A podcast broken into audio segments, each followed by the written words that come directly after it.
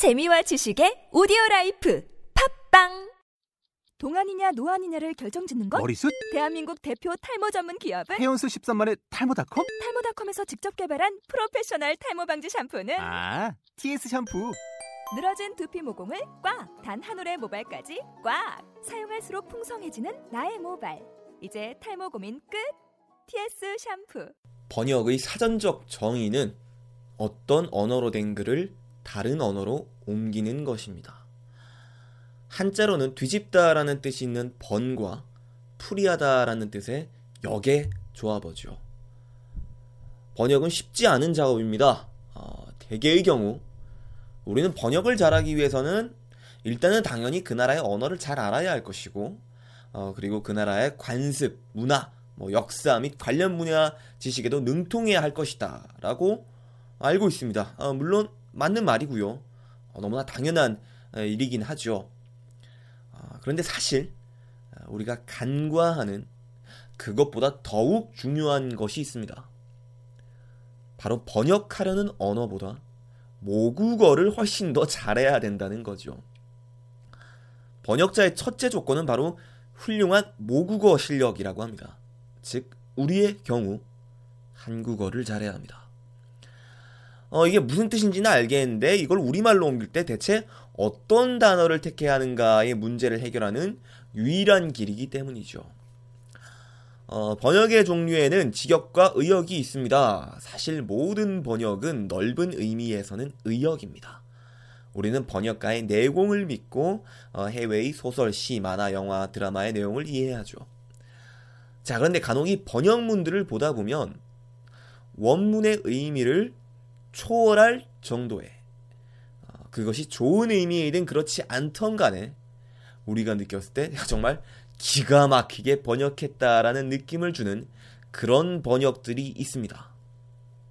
이를테면 to be or not to be that is the question 이라는 원문을 이 문장 어디에서도 dead 혹은 live라는 단어가 없음에도 불구하고 죽느냐 사느냐 그것이 문제로다라고 번역한 식이죠. 우리는 이런 번역을 초월 번역이라고 부릅니다. 주간온키 3월 2주차 방송입니다.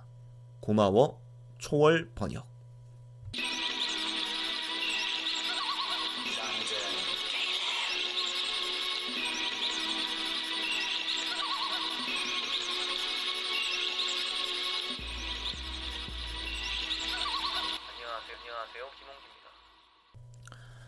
글 쓰고 진행하는 김홍기입니다. 아, 오랜만입니다. 아, 오늘은 우리가 들으면 깜짝 놀랄 만한 아, 대중문화에서 발견할 수 있는 초월 번역 몇 가지의 예시를 좀 소개해드리고자 합니다.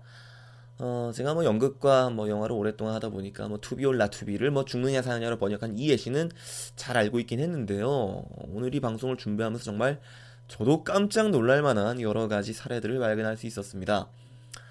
어, 뭐 가장 유명한 초월 번역하자면 뭐 앞서 언급한 그 햄릿의 어, 대사에 어, 플러스 두 가지를 더 어, 꼽을 수가 있습니다.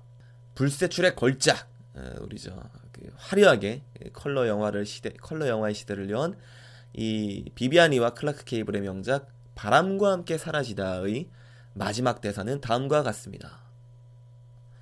Tomorrow is another day. 아주 간단한 문장입니다. 요즘은 어지간한 유치원생들도 해석할 수 있는 대사죠. 뭐 내일은 뭐 다른 날이다. 뭐 내일은 뭐 또 다른 하루가 시작된다. 뭐 아무리 좋게 번역해봤자 딱 그 정도인데 아, 대한민국의 한 놀라운 번역가 분께서는 이 문장을 다음과 같이 번역하셨습니다. 너무나 잘 알고 있죠.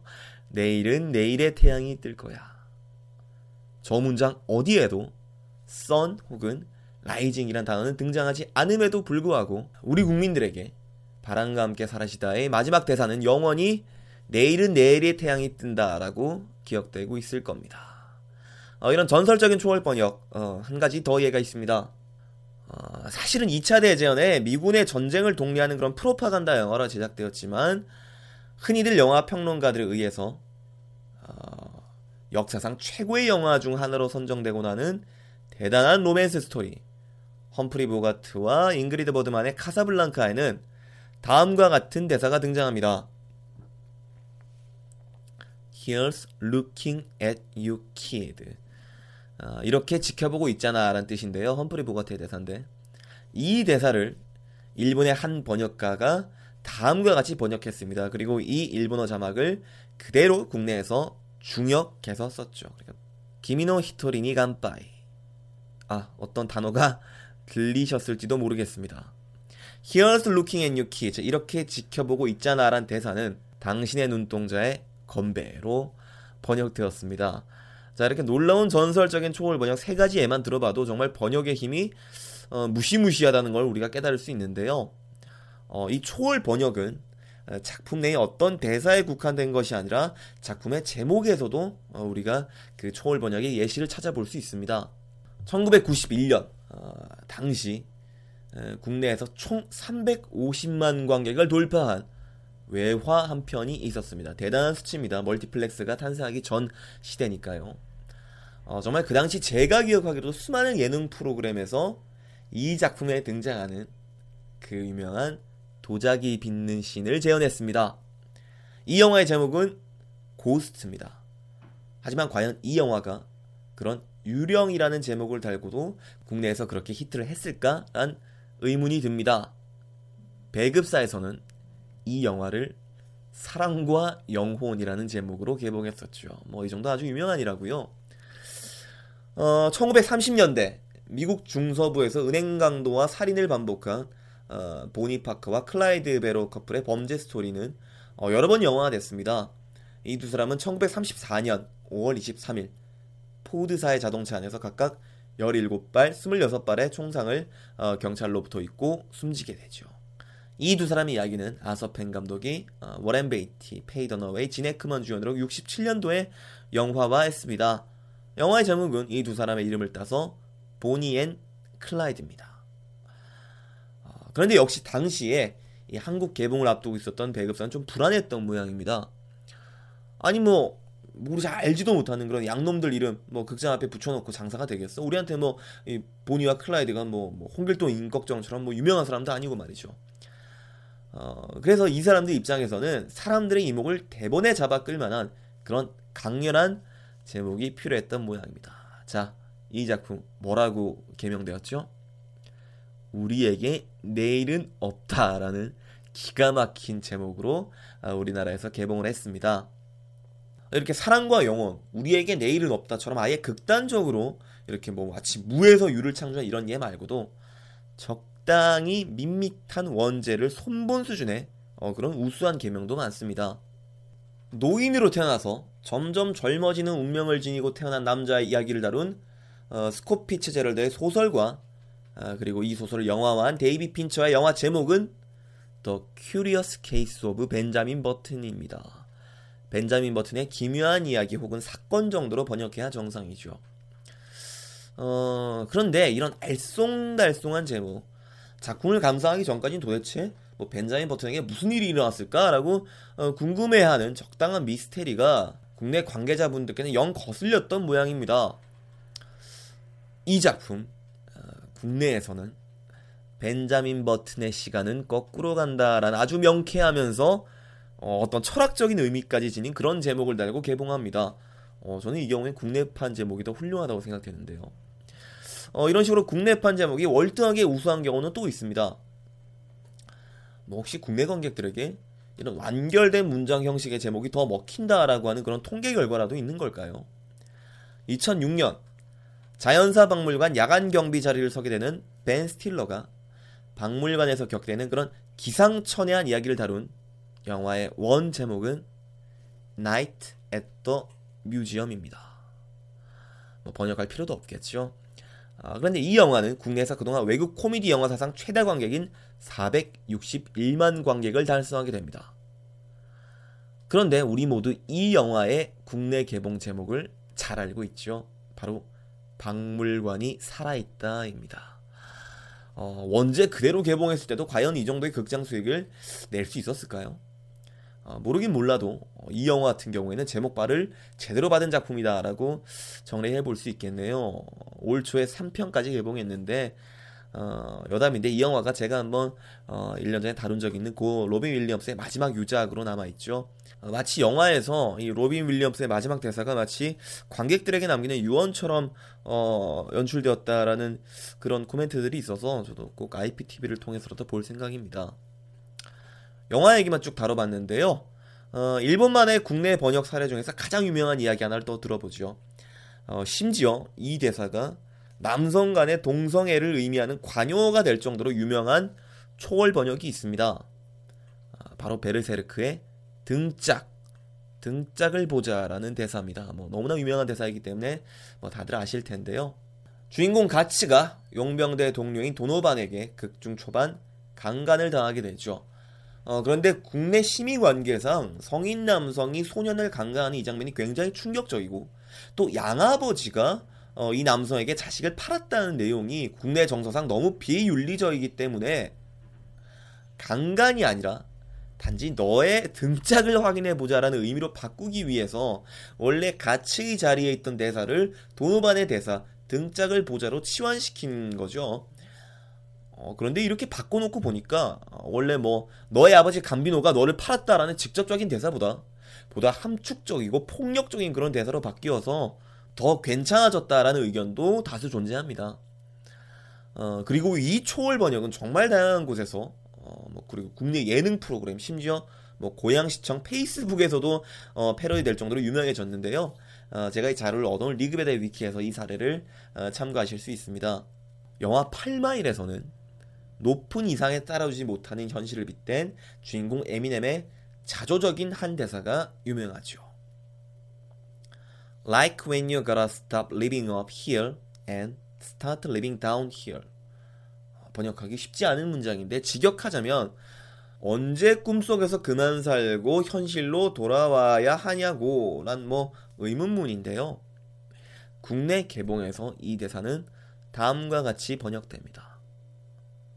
꿈은 높은데 현실은 시궁창이야. 일명 어, 꿈높 현시 혹은 현시창의 시초가 된 대사죠. 아주 찰지게 번역이 돼서 아직도 세간에 오르내리는 그런 관용어가 되다시피 했습니다.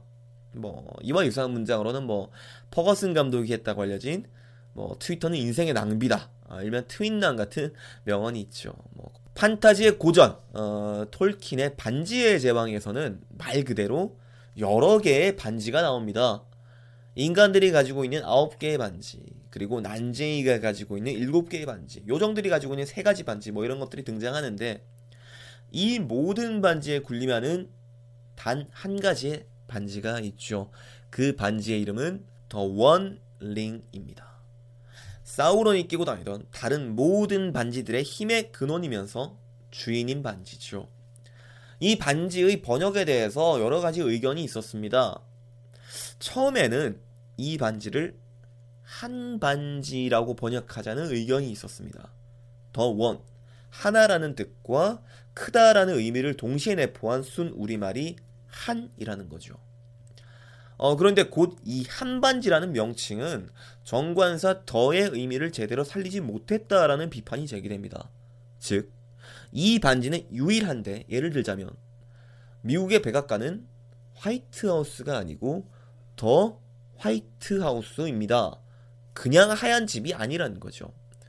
그런데 사실 뭐 우리나라에는 이런 관사라는 개념 자체가 아예 없기 때문에 사실 어쩔 수 없는 일이긴 했는데 어, 때문에 어, 우리나라에서는 뭔가 이 반지의 대단한 힘을 설명해 줄 수 있는 더 원이란 어감에서 주는 그 권능함을 표현할 수 있는 그런 초월 번역이 필요했습니다. 우리가 잘 알고 있는 절대 반지라는 명칭은 이렇게 탄생하게 됐죠. 제가 언급한 이런 초월 번역은 이 초월 번역색의 아주 일부분에 불과합니다. 물론 모든 초월 번역이 오늘 제가 언급한 예처럼 긍정적으로 작용하는 것은 아닙니다. 어, 때론 지나치게 원문의 뜻을 왜곡하거나 원작자의 의도를 해치거나 혹은 과도한 의미 부여로 작품의 색을 탁하게 만들 수도 있는 그런 위험도 언제나 존재합니다. 앞서 언급한 뭐 등짝을 보자라는 대사도 사실은 어, 심의를 피하기 위해서 만들어진 의도적인 작품 수정의 결과물이죠. 하지만 아무리 비슷한 문화권의 언어들도 절대로 완벽한 1대1 대응 체계를 가지고 있진 못합니다. 그리고 그 해당 국가 국민들의 모든 것을 이해해야 하는 것. 이를테면 그 나라의 관습, 뭐 국민들의 가치관, 역사, 편견, 뭐 터부 이런 것들을 100% 심정적으로 이해하는 것도 불가능하고요. 어, 때문에 사실 우리가 뭐, 뭐 번역이 아니라 원문을 직접 접하는 행위 역시 사실은 우리 말과 우리 생각의 프레임으로 한 단계 거쳐서 보는 거는 매한 가지다라는 거죠. 어, 그리고 요즘은 사실 이 번역의 원문을 너무나도 쉽게 접할 수 있는 시대 아니겠습니까? 아무리 매끄럽게 잘 번역된 판본도 결국 원본이 준 느낌과 100% 똑같다라고 말할 수는 없죠. 어, 그렇다면 어, 우리는 지나친 오역은 경계하되 원문과 비교해 보면서 야 이거 번역하신 분 센스 좋다라는 정도의 어, 그런 소소한 재미는 안고 가져가는 그런 태도가 어, 훨씬 영양가 있지 않을까라는 생각이 듭니다. 어, 마지막으로 우리의 문화생활 전반에 걸쳐서 정말 많은 일들을 해주고 계신 대한민국의 번역가분들께 다시 한 번 더 진심으로 감사의 마음을 전합니다. 어, 주간온키 3월 2주차 고마워 초월 번역 편이었습니다. 감사합니다.